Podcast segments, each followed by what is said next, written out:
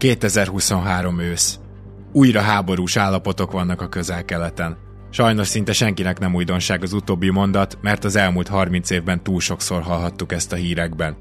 A feloldhatatlannak tűnő konfliktus szinte aznap elkezdődött, hogy létrejött a modern Izrael. De talán érdemes most is megvizsgálni az előzményeket. Hogyan és kik alkották meg a mostani zsidó államot, és milyen nagyhatalmi játszmák befolyásolták annak korai történelmét. Mit akart az ENSZ, és mi valósult meg ebből? Mi történt közben a palesztin néppel, és hogyan jött létre Cisjordánia, valamint a gázai övezet? Mely arab országokkal került Izrael ellentétbe, és melyekkel sikerült valamennyire rendezni a viszonyát? És főleg, a történelmi tények ismeretében van-e bármi remény arra, hogy a közel-keleten valamikor hosszú távú béke köszöntsön be?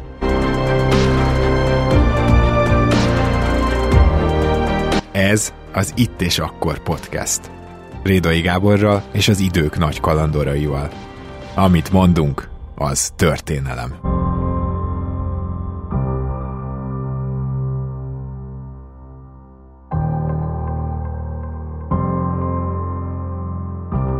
Sok szeretettel köszöntünk mindenkit az Itt és Akkor podcastben, ahol folytatunk egy igencsak fontos témát. Ugye, hogyha évekkel később hallgatnátok, kedves hallgatók, akkor ez egy 2023-as adás. Ekkor robbant ki egy nagyon-nagyon komoly konfliktus Izrael és leginkább a Hamász, de ismét mondhatjuk, hogy az arab világ között. Ennek kapcsán csinálunk most két részes felvételt Izrael modernkori történetéről. Már jó ideig eljutottunk, de azért most szeretnénk egészen 2000 20-as évekig elmenni, és ebben továbbra is a segítségemre dr. Kovács Tamás, a Nemzeti Közszolgálati Egyetem Rendészettudományi Kar habilitált egyetemi docense van, aki ismét itt van velünk. Szervusz Tamás, köszönöm, hogy megint csak elfogadtad a meghívást. Szervusz Gábor, én köszönöm a meghívást. 1977, ha jól mondom a nevét, akkor Manekhen Begin, őt választják meg, az ő uralma kezdődik, és hát itt ő neki már voltak béke törekvései, ami lehet, hogy korábban is az izraeli politikában vagy belpolitikában jelen volt, hogy akkor valahogy rendezzük már a viszont az arab államokkal, de azért ő ezt kimondta.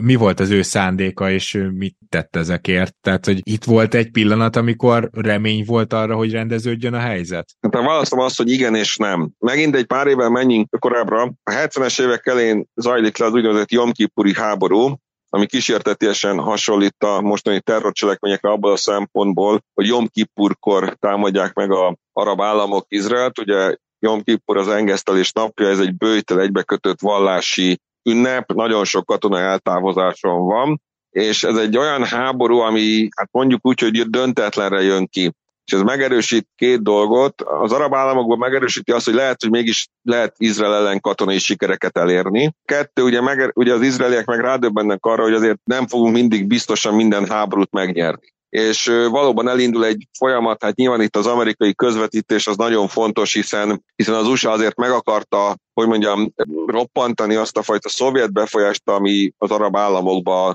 tapasztalható volt, hogy mondjuk Egyiptomot ebből valahogy jobban kiemelni, vagy jobban kiszedni. Tehát nyilván volt egy amerikai nyomás a két politikuson, de az kétségtelen tény, hogy, hogy a Begin, aki egyébként még 48-ban robbantásos merényletet hajt végre a britek ellen Jeruzsálembe, tehát valahogy mind a két fél, legalábbis egyiptomi, izraeli részről belátja, hogy hogy valószínűleg egyikünk se fogja a másikat százszázalékos értelemben elpusztítani, és elkezdődik ez a fajta békefolyamat. Egyiptom ebből a szempontból kivétel lesz. A békeszerződést aláíró szadatelnököt egyébként utána meggyilkolják, és hogy Egyiptom, mint áruló ország fog nagyon sokáig az arab közvélemény előtt megjelenni. Magában Egyiptomban is, hát a népesség azért nem biztos, hogy százszerzalékig támogatja ezt a békefolyamatot, de azért mégiscsak arra mutat, hogy a racionálisan gondolkozó arab, muszlim világbeli vezetők azért valahogy az Izrael próbálják rendezni a viszonyt, de hát ez egy hosszú út volt, mint látható, hogy a 70-es évek végéről beszélünk, tehát már gyakorlatilag egy 30 éve létező államról, és nem győzöm hangsúlyozni, ugye, ugye az a tapasztalat, hogy nem fog eltűnni Izrael, tehát, tehát valahogy vele rendezni kell a viszonyt, az izraeliek is azt mondják, hogy hát az arab államokkal mégiscsak békébe kéne élni, mert nem biztos, hogy mindig minden háborút megnyerünk. És akkor gyakorlatilag megint, amíg hatalmon volt, egy picit ebből az irányból kezdett el politizálni. Beszéljünk az ő intézkedéseiről, hiszen 80-as években például közben Libanonnal kitör egy konfliktus, és akkor itt bejön a PLO nevű szervezet is, tehát mi volt neki a, a sok kihívás a 80-as években, és tette az arab világ és Izrael lépéseket a béke felé? Hát ez ugye erre megint azt a nagyon fantasztikus választ adni, hogy igen és nem. Tehát a békéről perspektívikusan mindenki beszél. Tehát mindenki azt mondja, hogy persze béke kellene a közel-keleten, mert hát az az igazi a béke. Ugye a kérdés, hogy A, a békét hogy tudom elérni, B, hogy ugye Izrael az mit fogadjon el, vagy mit ne fogadjon el mondjuk az arab államok feltételei közül, illetve azért azt ne felejtsük el, hogy már a 70-es, 80-as évekről beszélünk, mondjuk a Jomkipuri háború után vagyunk, de ugye az Izrael elleni terrortámadások azok nem szűnnek meg, és nem történik egyik napról a másikra azt, hogy az izraelieknek a biztonsága az, az, az garantálva lett volna. És való igaz, megint pontosítok, mint minden politikus, így a Menahem Beginnek a, az életútja, vagy az életműve is, hát ha akarom ilyen, ha akarom olyan. Egyszer, ha akarom, akkor terrorista, aki brit tisztek ellen robbantásos támadást intéz, ha akarom, ő a nagy béketeremtő, aki az Egyiptommal, az arab világ vezető hatalmával kiegyezik, de ha akarom, akkor nyilván ugye az izraeli politika 80-as évek elején elindítja a libanoni műveletet, aminek ugye keretében létrehozzák ezt az úgynevezett biztonsági zónát, egy két és fél kilométeres sáv volt, ami arról szólt, hogy a létrejövő, illetve megerősödő ugye elsősorban síita terrorszervezetek ne tudjanak Izraelbe belőni, akiket egyébként akkor Szíria, tehát a Anwar Sadat vezette Szíria támogat, és ugye Libanon azért ebben az időben egy olyan független ország, amikben egy szír páncélos hadosztály és egy szír gyalogos, vagy azt hiszem gépesített lövész hadosztály tartotta fenn a rendet, tehát ez a libanoni konfliktus, ez egy nagyon, hát a közel életét befolyásoló konfliktus, ami szintén nagyon messze elvisz, hogy honnan indult, ki kellen indult, és hogy lett az, hogy a, az a Libanon, amit a közel-kelet Svájcának mondtak, az mondjuk egy-két év alatt gyakorlatilag romhalmaz lett. Tehát nagyon... Itt akkor most csak egy, egy két és fél kilométeres biztonsági zóna kialakítására törekedett Izrael, de közben a Libanon elleni háborúban, tehát nem csak ez a két és fél kilométeres zóna sérült, úgymond, hanem itt, hát ha nem is hogy fogalmazzam ezt meg? Tehát itt gyakorlatilag átmentek Libanonba, átlőttek Libanonba, ott is voltak fegyveres harcok? Hát persze, tehát libanoni háború végére volt kialakítva ez a két és fél kilométeres úgynevezett biztonsági zóna, ami egyébként egy különböző ilyen, hát ilyen megerősített katonai állásokból állt össze, és a legveszélyesebb helyen lévő ilyen megerősített katonai állásnak a fedőneve vagy, vagy elnevezés egyébként Budapest erőd volt, ez csak így érdekességképpen jegyzem meg. Tehát ezt így kell vagy elképzelni. Tehát amíg Egyiptommal mondjuk, hogy normalizálódik a helyzet, addig mondjuk a 70-es években azért egy Szíriával abszolút nem normalizálódott a helyzet. A iráni iszlám forradalom után ugye Irán, amelyik a sah alatt azért egy ilyen nyugatbarát ország volt, ugye hát a nagy sátán, ugye az USA lesz, nyilván az ő helyi szövetségese Izrael, Ugye ma is ezt látjuk, hogy Irán az nagyon komoly izraelenes politikát folytat, tehát a most alatt értem mondjuk az elmúlt 20-25-30 évet. Tehát amíg mondjuk Jordániával és Egyiptommal az izraeliek viszonya normalizálódik, hiszen Példának okáért a második Hussein Jordán király testőrségét később a Simbét képzi ki, hát mondjuk ennek is megvan az oka, hogy ö, miért bízik jobban a Jordán király az izraeliek által kiképzett testőrségben, mint a saját maga emberi által kiképzett testőrségbe, de ebbe nem menjünk bele, mert az megint nagyon messze elvisz. Tehát, hogy egy újabb kihívás, amit valahogy meg kell oldani. Tehát én inkább úgy látom a helyzetet, hogy itt folyamatos kihívások jönnek Izrael biztonsága szempontjából, amibe szír vagy másik oldalról nézve, nagyon ügyesen a palesztin kérdést mindig sikerül behozni, lásd ugye a palesztin felszabadítási szervezet létrehozásával is akár. Ami a PLO, ugye? Hát ugye az angol száz rövid, vagy az angol rövidítés ez a PLO, tehát ugye ezt most a magyar átlag tévénéző rádióhallgató szerintem PFS néven ismeri a Yasser Arafat féle szervezetről van szó.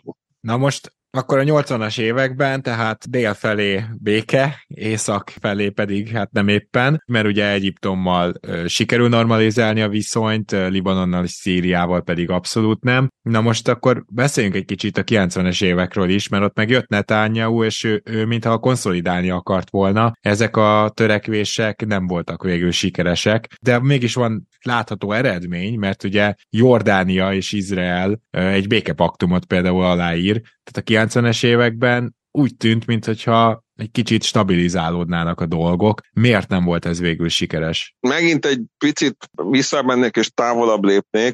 Tehát az egy alapvető változás a 80-as évek végén, 90-es évek elején, hogy a Szovjetunió összeomlik. Ami azt is jelenti praktikusan, hogy például a szírek nem fognak kapni katonai segítséget a Szovjetuniótól. A szír hadsereg a 90-es években messze nem képvisel olyan erőt, mint a 70-es években, egyszerűen haditechnikailag lemarad. Egyrészt, másrészt Emlékezzünk vissza az öböl háborúra, már mint az első öböl háborúra, amikor ugye Irak elfoglalja Kuwaitot, és ugye a Saddamnak az a stratégiája, Saddam Hussein iraki elnöknek, hogy szkádrakétákkal kezdi el lőni Izraelt, hogy hát lépjen be a háborúba, és ez az arab országokra hogy fog hatni, és ugye ez a stratégia se jön be. Itt nyilván megint az amerikaiak ott vannak a háttérben, akik nem is engedik, hogy ez a történet egyáltalán tudjon realizálódni. És ugye ott van a, a Yitzhak Rabin, izraeli miniszterelnök, aki elkezdi ezeket a tárgyalásokat, és ugye Oszlóban meg is születnek bizonyos megállapodások, amelyek pontosan abba az irányba vezetnének, vagy mutatnának, hogy a palesztin szervezetek azok valahogy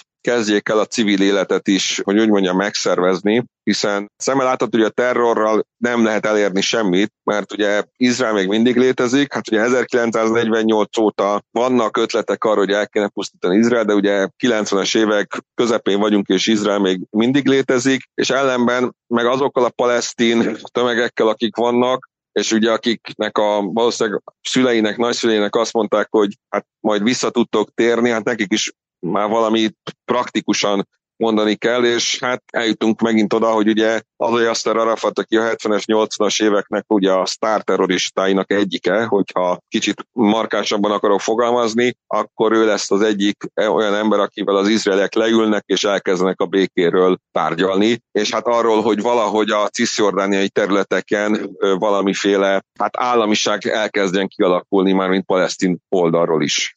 Ez tehát gyakorlatilag a izraeli, jordániai békepaktumnak lett a anyaga, úgymond? Tulajdonképpen mondhatjuk, hogy, mondhatjuk, hogy igen. Nyilvánvaló volt, hogy a jordánok, akiknek azért megvoltak a maguk nyugati kapcsolatai, tehát főleg a britek irányába, azt mondták, hogy igen, mi is megerősítjük az Izrael való békénket, és abból a szempontból támogatjuk a palesztinokat, hogy tényleg a cisziordániai területeken elinduljon a palesztin élet a szónak most ebben a békés, építkező, közigazgatás kialakító, stb. stb. értelmében. Jó, van-e ebbe a pillanatban a 90-es években olyan arab ország, amelyik már elismerte Izrael létezését, mint olyat? Nyilván vannak országok, tehát mondjuk, mondjuk maradjunk csak a jordánoknál, vagy az egyiptomiaknál, akik elismerik a Izrael állam létezését, illetve hát itt megint azt mondom, hogy de facto mindenki kénytelen elismerni Izraelnek a létezését. Ugye ENSZ-be fölvett tagállamról beszélünk, akinek vannak szövetségesei globálisan is, tehát nem csak egy maga áll, áll a világba. Másik oldalról azért látni kell, hogy az arab világ a szónak mondjuk így, hogy a kulturális értelmében azért Izraelt nem fogadta be. Hát most erre a szabad akkor mondok egy ilyen nagyon egyszerű példát.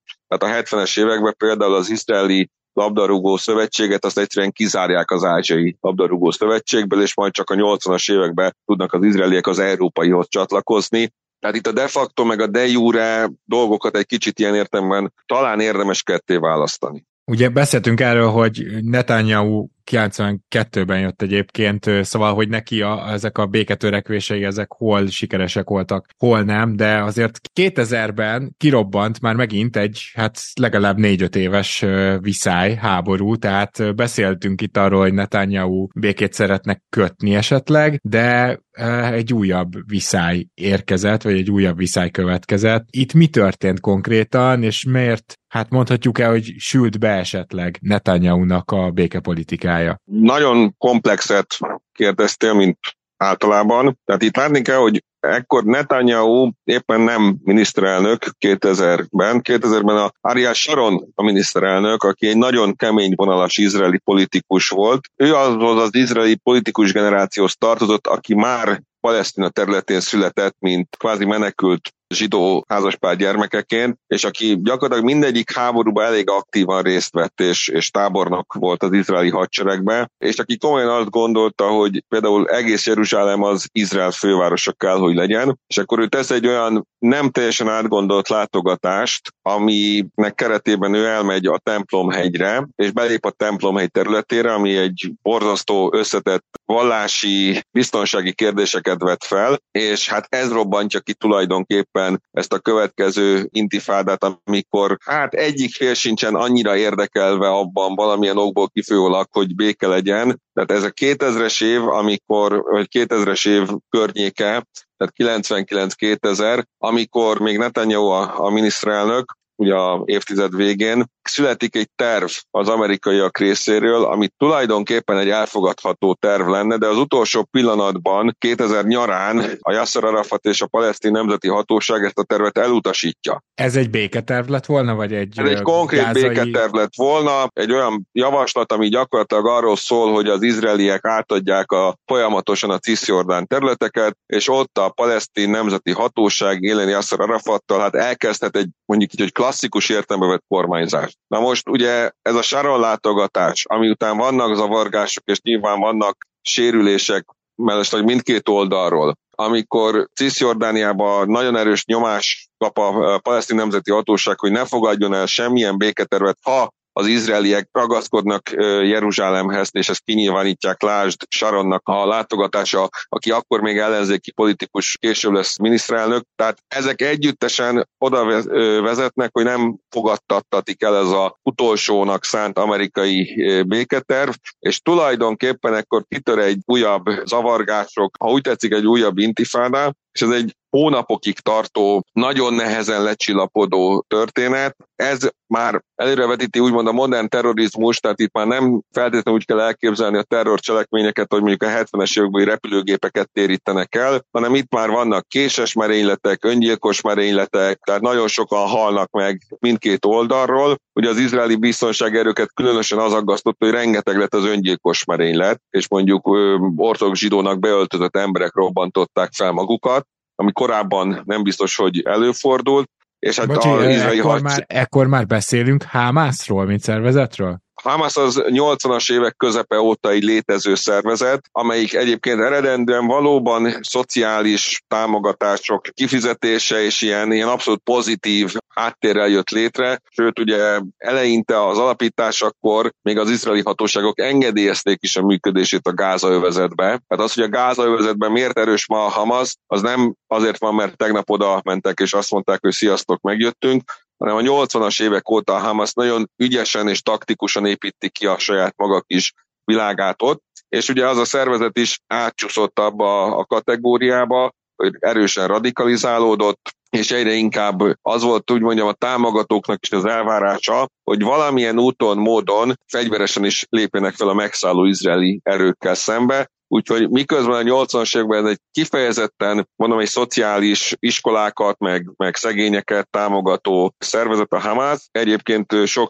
arab szervezete miatt nem is kedveli, mert hogy ő ennyire békés. Ez a 90-es évekre teljesen megváltozik, és ugye ezért ezt itt látni kell, mert itt szóba került ugye a palesztin felszabadítási szervezet, szóba került a Hamas, de még beszélhetnénk három-négy ilyen palesztin-arab szervezetről, amiket hol terrorszervezetnek mondanak, hol nem. Hát itt látni kell azt is, hogy ezek a szervezetek egymással is versenyeznek azért, hogy kinek van több támogatója, és mellesleg kifog a öbölmenti gazdag országok velük szimpatizáló milliárdosaitól majd komoly összegekhez jutni. Ó, így már mindent értek, és akkor, tehát itt is volt egy konfliktus a 2000-es évek elején, és hát azóta is sajnos több konfliktus volt. Én most talán így lezáró gondolatként arra lennék kíváncsi. Először is beszéljünk egy picit a vaskupoláról, hogy arra miért volt szükség, tehát hogyan jöttek rá arra, hogy itt a rakéta a bombázások ellen valami komoly védelmi rendszer kell, illetve beszéljünk arról, hogy itt tulajdonképpen az elmúlt húsz évben nagyon sokat beszéltünk, vagy beszélt a nemzetközi sajtó, illetve azt hiszem, hogy a nemzetközi politika is egyfajta közelkeleti békéről. Már megint talán esetleg a reményeinket felspanoltuk, mire ugye jöttek az elmúlt hetek eseményei. Szóval, hogy mintha itt valamilyen ciklikus körforgást vélnék felfedezni, hogy vannak béketőrekvések, vannak béketőrekvések, aztán valami kirobban. És akkor kezdjük a vaskupolával, de utána mindenképpen reagálj kérlek a második részére is. A vaskupola, tehát Ugye hamar kiderült az, de hamar alatt értem azt, hogy a 90-es évek elejétől már, hogy ha, vala, ha Izraelt akarom támadni távolról, akkor az rakétákkal lehetséges. Tehát ugye a libanoni háború kapcsán is mondtam ezt a két és fél kilométeres úgynevezett biztonsági vezetet, tehát hogy ne lehessen belőni csak úgy Izraelbe. Na most ugye egy rakétánál már a két és fél kilométer az nem igazán távolság, egy komolyabb rakétánál, illetve hát a, a maguk ezek a különböző terrorszervezetek is rájöttek arra, hogy rakétát ha kilövök, akkor tulajdonképpen én saját humán erőforrás nem veszélyeztetek, ellenben nagy károkat tudok okozni, és tekintet, hogy terrorcselekményről van szó, azért még az se elvárás úgymond, hogy, hogy katonai létesítményt találjak el, hiszen nem, nem az a célom, hogy katonailag semmisítsem meg Izraelt, hanem az a célom, hogy megsemmisítsem Izraelt, ugye ez a kettő azért élesen mást jelent, ha végig gondoljuk. Tehát teljesen logikus volt, hogy a terroristák, ha erre rájöttek, hogy rakétával lehet lőni Izraelt, akkor az ellen kell egy valamiféle elhárító rendszert létrehozni. Ugye ez volt a, hogy ez lenne a híres vaskupola művelet, és hát ugye a vaskupola az gyakran jól működött, de ugye a legutóbbi időszakban a támadás pont arról szólt, hogy kvázi egy túlterheléses támadás volt, amire nem biztos, hogy az izraeli tervezők gondoltak, hogy mi van, ha egyszerre több száz vagy több ezer rakétát lőnek ki. Itt ugye azt a kérdést is fel lehet tenni, hogy a, az izraeli szolgálatok miért nem vették észre, vagy ha észrevették, akkor a politika miért nem hozott döntés a tekintetben, hogy felhalmozott a, a Hamas, illetve a Hezbollah nagy mennyiségű rakétát, illetve ugye azt is látni kell, hogy a terrorszervezetekben is van egy olyan fajta hát technikus csoport, fogalmazunk így, akik hol bombát próbálnak gyártani, hol rakétát, mert ugye legendás ezek a Hamas rakéták, ezek ilyen sufni tuning, tehát ezek tényleg egy ilyen garázsban, meg ilyen mindenféle helyeken elkészült rakéták, amiket kilövünk, és majd becsapódik valahogy, valahol. Tehát ezeket ne úgy képzeljük el, mint ilyen precíziós rakéták, amiket mondjuk lehet látni a, mondjuk az amerikai repülőgépeknél, hogy ilyen pár méter pontossággal eltalálják a célt. Ezek valahol becsapódnak. Ezért van az, hogy néha ezek a rakéták kvázi semmit nem találnak el, néha meg kórházba csapódnak be, mert hát ezeknek a nagy része ez nem, nem irányított rakéta. Na most ami a jövőt illeti. Vagyis ö, talán még ezt a ciklikusságot, tehát hogy, hogy már igen, igen, igen. Volt, hát hogy, ugye... Hogy végül a 2000-es évek elején kirobbanó konfliktus is elcsendesedett, de hát most vártunk egy 20 évet, és akkor megint itt vagyunk. Hát ez egy nagyon nehéz kérdés, és azt gondolom, hogy hát amíg, amíg komoly politikai érdek van a konfliktus fenntartása mellett, és van ország, országok, amelyeknek ez valamilyen okból kifolyólag érdeke, addig biztos, hogy nem lesz béke.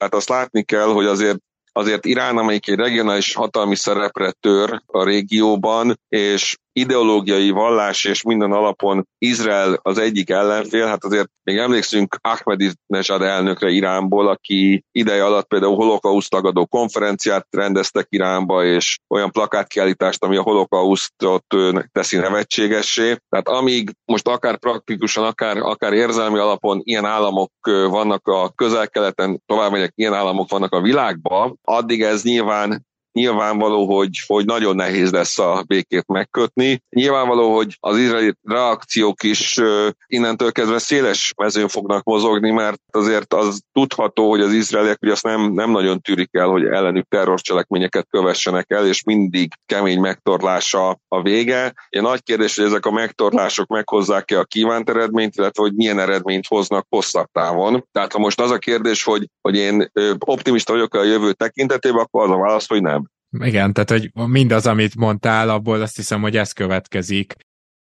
Beszéljünk arról, hogy a terrorcselekményekre miért az a válasz, hogy Gázát elzárják mindentől. Mert ugye ez is most felmerül a nemzetközi közbeszédben, mindenki elítélte gyakorlatilag, még maga a palesztin elnök is a terrorcselekményeket, de azért sokan megszólaltak azzal kapcsolatban is, hogy hát itt gyakorlatilag úgymond ártatlan civilek fognak szenvedni mindenképpen, hogyha a Gázába mindent lekapcsolnak. Ami ugye van egy ilyen narratíva is, hogy Gáza ilyen panelövezet, meg azért most már nem egy menekült tábor övezet, amit gyakorlatilag Izrael látott el energiával, élelemmel, és a, a, az ott élők, azok Izraelbe dolgoznak, vagy Izrael kapcsán kapnak munkát. Tehát akkor van ott egy ilyen függés, viszont tulajdonképpen Izrael meg, mint elfoglalt területtel, úgymond mondhatjuk, hogy törődik ezzel a népességgel, tehát egy ilyen furcsa kettősség van, hogyha érted, mire gondolok, meg szerintem a kedves hallgatókban is egy elég furcsa kettősség van itt folyamatosan. Izrael 2005-ben kivonult a gázai övezetből, és úgy vonult ki, hogy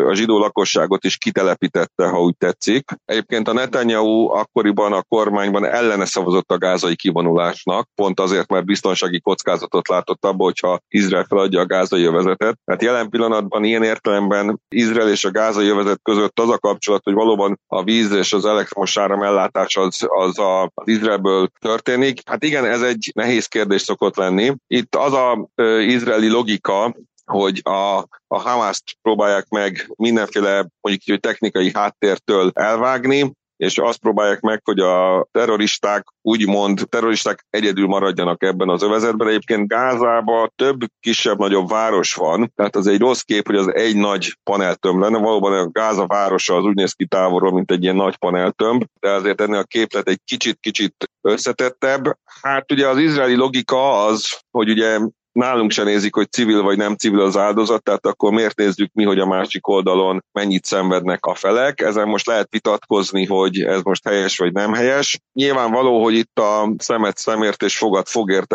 érvényesül már 20-30 éve, tehát nagyon-nagyon nehéz itt, a, itt az erőszak spirálnak a megállítása, és ugye a Hamászról esik mostanában a legtöbb szó, szóval azért azt azért tudomásuk kell venni, hogy ugye a Hamaszt, azt azért a lakosság igen jelentékeny része alapvetően támogatja a gázai övezetbe az említett okokon kívül, és mondjuk azok a családok, akik embert adnak a Hamasnak a különböző akcióira, tehát lett legyen szó ilyen rajtütés, mártír akció, bármi, tehát ők azért anyagilag, hogy finoman fogalmazok, ezzel nagyon jól fognak járni, de hát majd meglátjuk, hogy az izraeliek végül is bevállalják-e azt, hogy bemennek a, a gáza övezetbe, szerintem előbb-utóbb erre a műveletre sor fog kerülni. És akkor itt gyakorlatilag az lenne a lényeg, hogy valahogy a Hamasnak a terrorszervezetét, vagy legalábbis tehát lefejezni, vagy kiirtani onnan, tehát magát ezt a terrorszervezetet lehetetlenné tenni, ugye? Az izraeliek többször nekifutottak ennek a kérdésnek, tehát nem tudom, hogy emlékezzik-e a tisztelt hallgató, de 2008-ban volt az úgynevezett öntött ólom elnevezésű hadművelet, amiben szintén a Hamas próbálta az izraeli hadsereg, tehát az IDF valahogy semlegesíteni, amikor megpróbáltak bemenni Gázába, illetve távolról, magyarul repülőgépekről, helikopterekről csapást mérni a, a Hamasra. Na most az abból a szempontból nem volt sikeres akció, hogy a Hamas még mindig létezik. Kettő azért mégis bebizonyosodott, hogy a Hamas az tulajdonképpen a minden létező objektumot, civil objektumot arra használ fel, hogy, hogy ott tároljon akár lőszert, akár fegyvert, akár bármit, és adott esetben ugye visszaélve a nemzetközi joggal ők a Hamasnak azért jellemző, hogy szeret a kórházakból lőni a célpontokra ilyen esetben mondván, hogy utána a visszalőnek a kórházat találják el, és abból jó képeket lehet a nemzetközi médiába lehozni. Tehát én azt várom a következő néhány héttől, hogy egy ilyen nagyon erős információs és kommunikációs háború fog két fel között kirobbanni. Arról fog szólni a dolog, hogy ki tud több áldozatot és síró gyereket mutatni majd a tévében. Mielőtt elköszönnénk, talán egy pár dolog kimaradt, és engedd meg, hogy erre rákérdezzek ezekre, vagy csak részben érintettük, és utána neked is megadnám a lehetőséget, hogy mi az, amit még szerinted érdemes tudni, mert ugye most már eljutottunk itt a 2010-es évekig, és hogy azóta mi történt, arra talán még reflektálhatunk, de mindenek előtt ugye mostanság, rendkívül sokat hallunk erről a két állami megoldásról, amit az ENSZ javasolt. És hogy az ENSZ ezt mikor javasolta, illetve ez konkrétan hogy néz neki ez a két állami megoldás, és arra is kíváncsi vagyok, hogy szerinted ez megvalósítható-e? Hát most, ha a végén kezdeném a választ, akkor nagyon negatív lenne a kisugárzásom, de azt gondolom, hogy jelen pillanatban a kétállami megoldás az egy nagyon távoli, paladisztikus kép. Azt látni kell, hogy az, hogy legyen egy palesztin állam és legyen egy, egy zsidó állam, az hát nem most találtatott ki, az 1947-es rendezésben ez már így szerepelt, hogy legyen egy palesztin állam és legyen egy zsidó állam, és tulajdonképpen állandóan ez a téma jön elő, hogy akkor meg kellene csinálni, most csúnyán fogalmazza ezt a két államot, de ez valahogy sosem tud sikerülni. Ebben nyilvánvaló benne van az, hogy az 1948-as háborúban Izrael, amit elfoglalt területet, és amit aztán elismertek nemzetközileg is Izrael állam határainak, ugye lekorlátozza, hogy hol lehetne palesztin állam. Ráadásul az most egy elég már-már megoldhatatlan problémának tűnik, hogy jelenleg ugye úgymond palesztin területnek mondhatjuk a gázai övezetet, illetve Cisjordánia nagy részét, és ami még izgalmasabbá teszi ezt az egész kétállami megoldás problémakört, ugye nagy számú palesztin lakosság él több más állam területén is, például Jordániában, ahol ugye hát a legóvatosabb becslések szerint is a lakosság 50%-a palesztin lett napjainkra, tehát egy eléggé összetett problémáról van szó. Időről időre vannak megoldási javaslatok, az oszlói kezdeményezésnél is volt megoldási javaslat, később is voltak megoldási ötletek, hogy hogy lehetne megoldani ezt a két állami formációt. Hát jelen pillanatban ugye az szokott működni, hogy vagy az izraeliek fogadják el, és a palesztinok nem, vagy pedig fordítva. Tehát akkor gyakorlatilag azt mondhatjuk, hogy itt sosem találkozik a két fél érdeke, mert lehet, hogy azt lehet mondani, hogy na én most elfogadom, amikor a másik nem, de, de azért komolyan valószínűleg sosem akarta egyik állam sem, vagy, vagy ez így túlzás. Tényleg mindig úgy alakult, hogy pont az egyik akarta, és a másik nem?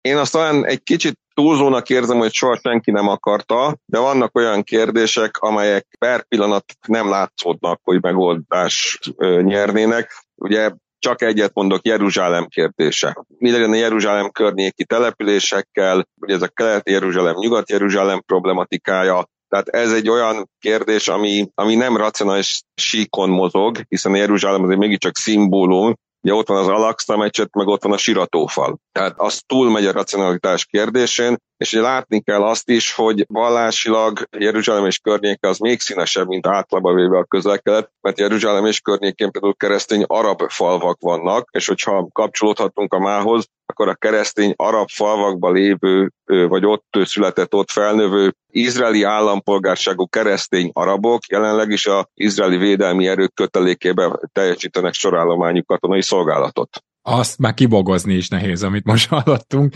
de, de hát igen, tehát ez akkor nagyon bonyolult, és ha jól tudom, akkor az ENSZ eredeti két állami megoldása szerint bizony Jeruzsálemet ketté kellene választani, és az egyik fele, ha jól emlékszem, Kelet-Jeruzsálem lenne Palesztinának a fővárosa. Volt egy olyan verzió is, hogy Jeruzsálem legyen egy ilyen kvázi szabad város, ami hát még soha nem működött úgy a történelemben. A másik volt valóban ez az osszuk ketté Jeruzsálemet, ami 1947-ben azt gondolom, hogy működő modellnek tűnt, hát most gondoljunk 47-ben vagyunk, tehát Berlin, Bécs, tehát ezek mind megosztott városok voltak, tehát úgy tűnhetett, hogy működni fog. Azt gondolom, hogy 2020-as évekre ezt, hogy egy várost ketté osztunk, ez nem tűnik jó megoldásnak, ugye hát már nem nagyon vannak ketté osztott városok a világban, egy kicsit olyan rossz talán a szájíz, de a másik oldala meg, ahogy mondottam, volt ez egy érzelmi kérdés mindkét oldalról, tehát egyértelmű, hogy egyik fel sem fog lemondani arról, hogy neki ott legyen a fővárosa Jeruzsálembe, és mind a két fél, ahogy én ismerem az álláspontokat, azért alapvetően azt gondolja, hogy egy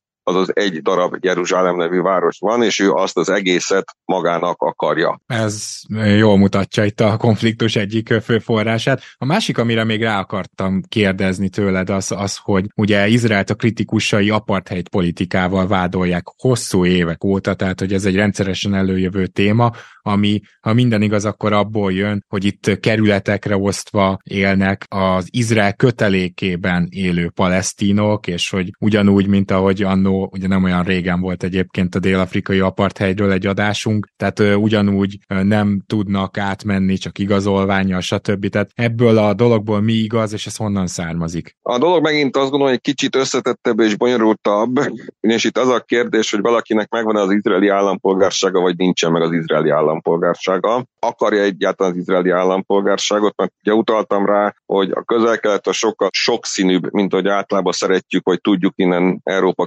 közepéről látni.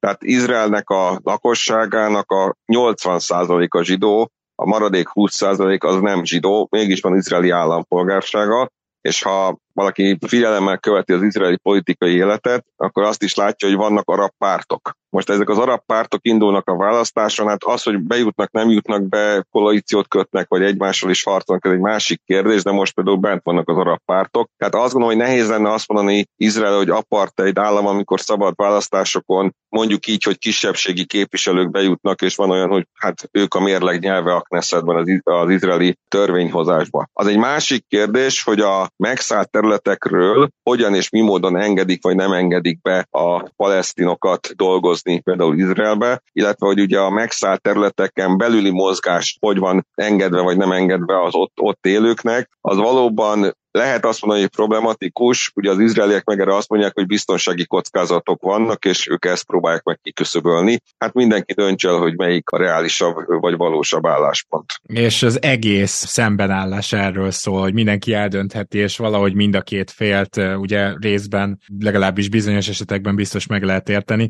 Lenne neked még bármi, amit itt a 2008-as eseményekkel kapcsolatban, vagy azóta fontosnak tartasz hangsúlyozni, mert nyilván, hogy, hogy az elmúlt 10-15 évben mi történt, azzal mostanság tele van a, a sajtó, és azt lehet, hogy a kedves hallgatók is már bőven az adás meghallgatása előtt is jól feltérképezhették, de azért gondolom van itt még egy-két érdekesség. Inkább azt mondanám, amit én néha hiányolok a sajtóból, hogy az egész közel-kelet egy sokkal-sokkal sokszínűbb világ, és sokkal más képebben működnek az emberek és az emberi kapcsolatok. Ugye Izrael azt látni kell, hogy egy világi állam alapvetően, és lehet azt is látni, ha csak az elmúlt évekre gondolunk, hogy hát finoman fogalmazva szeretnek szavazni járni az izraeliek, tehát ahány választás volt, és ahány koalíció és elképzelés volt, és nem megvalósult koalíció volt, azért az már-már a világcsúcs felé közelít szerintem. Tehát, hogy az izraeli társadalom is egyébként nagyon megosztott egy csomó kérdésben, maradjunk ennél az egynél, hogy hadsereg kérdése, tehát nem egységes az izraeli társadalom általában véve mondjuk egy békés időszak van, és ugyanez mondható el a palesztin vagy arab közösségre is, tehát vallásilag sem feltétlenül egységesek a palesztinok és az arabok, tehát nem mindegyik muzulmán. A másik, ami szerintem nagyon nem szokott elhangozni, hogy az arab országok sem rajonganak annyira a palesztin menekültekért, tehát most valaki figyeli a híreket, akkor az úgy elsikkat, hogy az egyiptomiak nagyon nem akarják megnyitni a gázai vezetés Egyiptom határát, mert nem akarják, hogy a palesztin menekültek megjelenjenek. Vagy a másik dolog, ami mutatja, hogy mennyire összetett a, a kérdés, hogy mondjuk Jordániának és Izraelnek olyan jó volt a viszonya 80-as, 90-es években, hogy a Jordán király testőrségét az izraeli Simbét képezte ki. Itt a kikivel van jóba, és mikor vagyok jóba, az hát egy nagyon sokrétű történet, és ugye azt sem felejtsük el, ami még bonyolultabbá teszi aztán az egészet, hogy maga a muszlim világ sem egységes, nem csak Izrael vonatkozásában, hanem vallásilag se, hiszen vannak síiták, szuniták, a legközismertebb ellentét már, akik néha harcolnak egymással is, egymás ellen, néha összefognak keresztények és a zsidók ellen. Tehát ez egy nagyon-nagyon bonyolult és színes világ, amit inkább néha azt gondolom, hogy érezni lehet, és nem annyira megérteni, főleg Európából nézve. És akkor szerintem beszéljünk, ha már az elmúlt évek is szóba jöttek erről a szaudarábiai közeledésről. Tehát mit jelent ez, hogy Szaudarábia már-már el akarta ismerni Izraelt, vagy egyáltalán szeretett volna gyakorlatilag az Egyesült Államok nyomására, vagy hát mondhatjuk akkor így eléggé, hogy is mondjam csak cinikusan, hogy üzleti érdekek mentén szeretett volna inkább Izraelt segítve fellépni ott a közelkeleti politikában, és mert ugye sokan mondják azt, hogy ez a háború, ez azért is robbant ki, mert ezt a közeledést a terrorszervezetek nem nézték hát jó szemmel. Közel-keleten van egy olyan mondás, hogy Szaudarábia az nem egy ország, hanem egy üzleti vállalkozás. Tehát a Szaudarábia létrejöttében, ha most nagyon belemennénk, ugye kiderülne, hogy mégiscsak a brit titkosszolgálat kiválaszt egy szaudi herceget, akit megbíznak az, hogy az arab félszigeten csináljon rendet. Tehát Szaudarábia az megint egy kicsit másképp ebben működik, ott van Mekka, Medina, ugye a két szent hely, amúgy és mellesleg az iszlámnak egy nagyon kemény ága az uralkodó Szaudarában, ugye ez a vahabita ág, hát most erről legendák vannak, hogy a hölgyek nem vezethettek autót, és az elmúlt éveknek ez volt az egyik nagy szabadságfok mérője, hogy most már lehet autót vezetni a hölgyeknek, meg korbácsolás, mint büntetési forma létezik, tehát ezekről lehet olvasni néha a sajtóba. És ugye ami másik, ami fontos, hogy az amerikaiaknak nagyon régóta szövetséges a Szaudarábia, tehát körülbelül a második világháború óta egyértelműen a szaudiak szövetségesei az USA-nak, vannak, itt egy dologra kell gondolni, ez pedig pontosan az, amire minden hallgató gondol, ez pedig az olaj. Ugye az USA-nak jelen pillanatban a közel-keleten a legnagyobb ellenség az a síita Irán, amelyik hát mint utaltunk rá, ugye vallási alapon ellentétben a szaudiakkal. A szaudiak nyilván üzletért sok mindenre is hajlandóak, az USA-val való kapcsolatukat fenn akarják tartani, és valóban elindult egy olyan folyamat, ami az irányba mozdult el, hogy Szaudarábia, amelyik nagyon gazdag ország, rengeteg pénze van, befolyása van az öbölmenti régióban, az ismerje el Izrael államot, illetve hát formálisan is kösse meg vele a békét. Ez óriási lépés lett volna, tehát ezt nagyjából ahhoz lehet mérni, mint amikor Egyiptom és Izrael békét kötött a 70-es években, és ugye normalizálódott ilyen értelemben a két ország közötti viszony. Nyilván a közelkeleti politika bújtsait, ha nézzük, akkor ez egy nagyon, tehát ez a mostani terrortámadás, tehát az ezt követő izraeli vélelmezhetően majd bekövetkező szárazföldi akciók, vagy a mostani légi akciók is, hát azért mégiscsak nem erősítik meg azt a szaudi vezetésben azt a kényszert, hogy rendezzék kapcsolatukat Izraellel, hiszen azért ott is van egy lakosság. Tudjuk, hogy a szaudi hercegi család, ami hát ugye több ezer tagból áll, azért nem feltétlenül mindenki Amerika barát. Tudjuk, hogy a szaudi nagyvállalkozók sem feltétlenül mindenki Amerika barát. Lásd Osama Bin Laden és az egész történet, ami talán megint viszonylag közismertnek mondható. Tehát egy nagyon sok tényezős játékot láttunk ebből a szempontból, de azt gondolom, hogy az amerikaiak mindent meg fognak tenni annak érdekében, hogy a szaudiak előbb-utóbb valahogy elismerjék Izraelt, hiszen mondom, a két stabil szövetségese az amerikaiaknak, az USA-nak, az Izrael, illetve Szaudarábia, illetve hát ehhez most már felsorakozott Egyiptom, de látni kell, hogy nagyon jól működik a, elsősorban a Hamasnak, az iszlám dzsihádnak és a Hezbollahnak a propaganda gyára, és hát azért a lakosság, tehát az uralkodói körrel szemben a lakosság az nem feltétlenül Izrael barát, aminek hát megint, megint nagyon-nagyon sok oka van, de ez már tényleg egy ilyen kommunikációs hadviselés inkább, mint sem, hogy mondjam, racionális tényeknek a belátása. Akkor még a másik oldalról kérdeznélek így záró gondolatként, hogy ugye kivonult Gázából Izrael, és utána voltak elvileg választások a gázai övezetben, amit a Hamas nyert. Na most ugye erről azért sokat hallani, hogy hát ezek azért nagyjából annyira voltak demokratikus választások, hogy semennyire. Itt mi a helyzet? Mert te is említetted, hogy azért ott rengetegen támogatják a Hamas, de azt is elmondtad, hogy hát persze, hiszen ugye a Hamas azt mondja, hogy ha öngyilkos merénylő vagy, akkor nagyon sok pénzt kapsz, ha csak fegyvert tárolunk nálad, akkor is kapsz pénzt, de hogy ugye nyilván ahol most például 50% a gázai jövezetben a munkanélküliség, azért ez egy elég erős fegyver, hogy a lakosságot a saját oldaladra fordítsd. Na de mik voltak ezek a választások? Mit kell ezekről tudni? Ennek a következménye az, hogy most a gázai jövezetből indított terrortámadást a Hamas. Kezdjük az elején. Mindenki, értsít nemzetközi játékosok közölték többször a palesztin féllel, főleg ugye itt az amerikaiakat kell megemlíteni, hogy ahhoz, hogy elinduljon a palesztin államiság, hát az a mondjuk hogy bizonyos demokratikus minimumokat kéne hozni, tehát például választásokat kellene tartani, és valóban tartottak is választásokat mind Gázába, mind pedig Cisjordániába. Ugye az az érdekes, hogy a Gázában egyértelműen a Hamas nyert, Cisjordániában viszont a Fatah.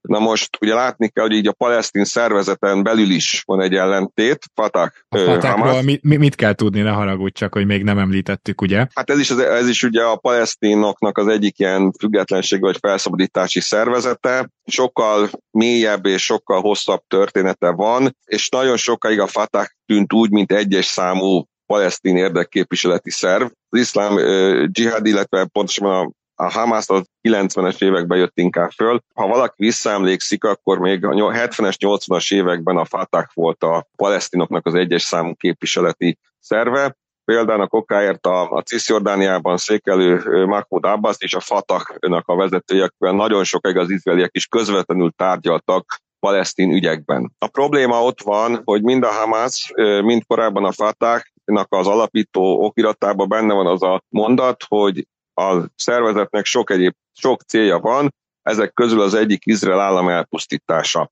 Na most az önmagában problematikus, hogy hogy tárgyalok egy olyan félel, aki leírja, hogy ő, neki az a cél, hogy engem elpusztítson izraeli oldalról nézve. De visszatérve az eredeti kérdésre, tehát megtörténnek a választások, na most van egy olyan egyiptomi mondás, hogy nem az a lényeg, hogy kik és kire szavaznak, hanem hogy kiszámolja a szavazatokat. Ez magyarról magyarra fordítva azt jelentette, hogy nagyjából lehetett sejteni, hogy Cisjordániában a Fatah, Gázában a Hamas fogja behúzni ezt a választást. Gyakorlatilag volt egy olyan időszak, amikor a két szervezet között, hát, hogy mondjam, kicsit képzavaros, de hogy polgárháborús volt a, a viszony, tehát messze nem volt baráti, és voltak összetűzések. Cisjordániát teljesen a Fatah uralta le, Gázát pedig teljesen leuralta a Hamas. Ugye látni kell, hogy mind a két szervezetnek rengeteg a külföldi támogatója. A Hamas, ugye, ahogy megyünk előre az időben, a 80-as évek közepétől mondjuk napjainkig, ugye egyre radikálisabb és egyre inkább a fegyveres harc és a terrortámadásokban hisz. Ehhez nyilván, mint utaltunk rá, különböző helyekről kap támogatást, de mi, hogy a Hamas eredendően egy ilyen mondjuk így, hogy ilyen ö, szociális indítatásból indult, ezért megvan az a, az a lába is, hogy segélyt ad, konyhát tart fenn, kórházat tart fönn, tehát, hogy van egy ilyenfajta társadalmi vágyazódottsága, ami egyértelműen a gázai jövezetben gyakorlatilag garantálja az ő egyeduralmát, ugye abban a gázai jövezetben, ami lényegében Egyiptomtól teljesen el van zárva, tehát erről mély hallgatás szokott lenni, hogy Egyiptom az teljesen elzárja a gázai vezetet, ők hallani is akarnak arról, hogy palesztinok bemenjenek és Egyiptomba munkát vállaljanak, vagy egyáltalán ott valamit próbálkozzanak, és ad abszurdum, ugye Gázából pont Izraelbe lehetett átmenni, dolgozni annak, akik kaptak munkát. Itt tartunk tehát most. Igazából egészen szörnyű a helyzet, és valóban én sem lettem optimistább itt a podcastünk után, és biztos vagyok benne, hogy ezekről a témákról még beszélek veled. Én, én azt remélem, hogy akár még egy másik podcastben is, hiszen nagyon érdemes a közel-kelet egyéb országainak a, az elmúlt 40-50 évét is azt hiszem átnéznünk, hogy itt teljes képet kapjunk. Minden esetre dr. Kovács Tamás nagyon szépen köszönöm, hogy rendelkezésemre álltál. Nagyon remélem, hogy a jóslataid, vagy, vagy inkább a pessimizmusod végül arról úgy tudunk majd beszélni évek múlva, hogy, hogy nem volt jogos.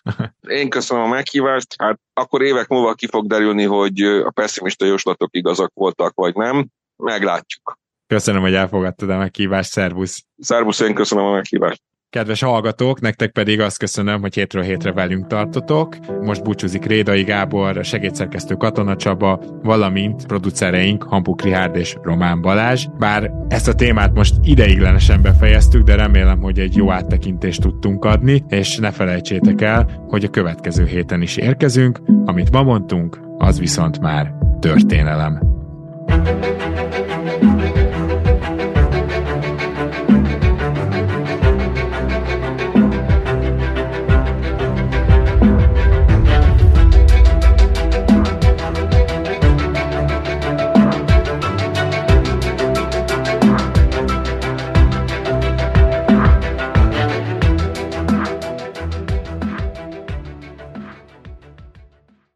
Ha más podcastekre is kíváncsi vagy, hallgassd meg a Béton műsor ajánlóját.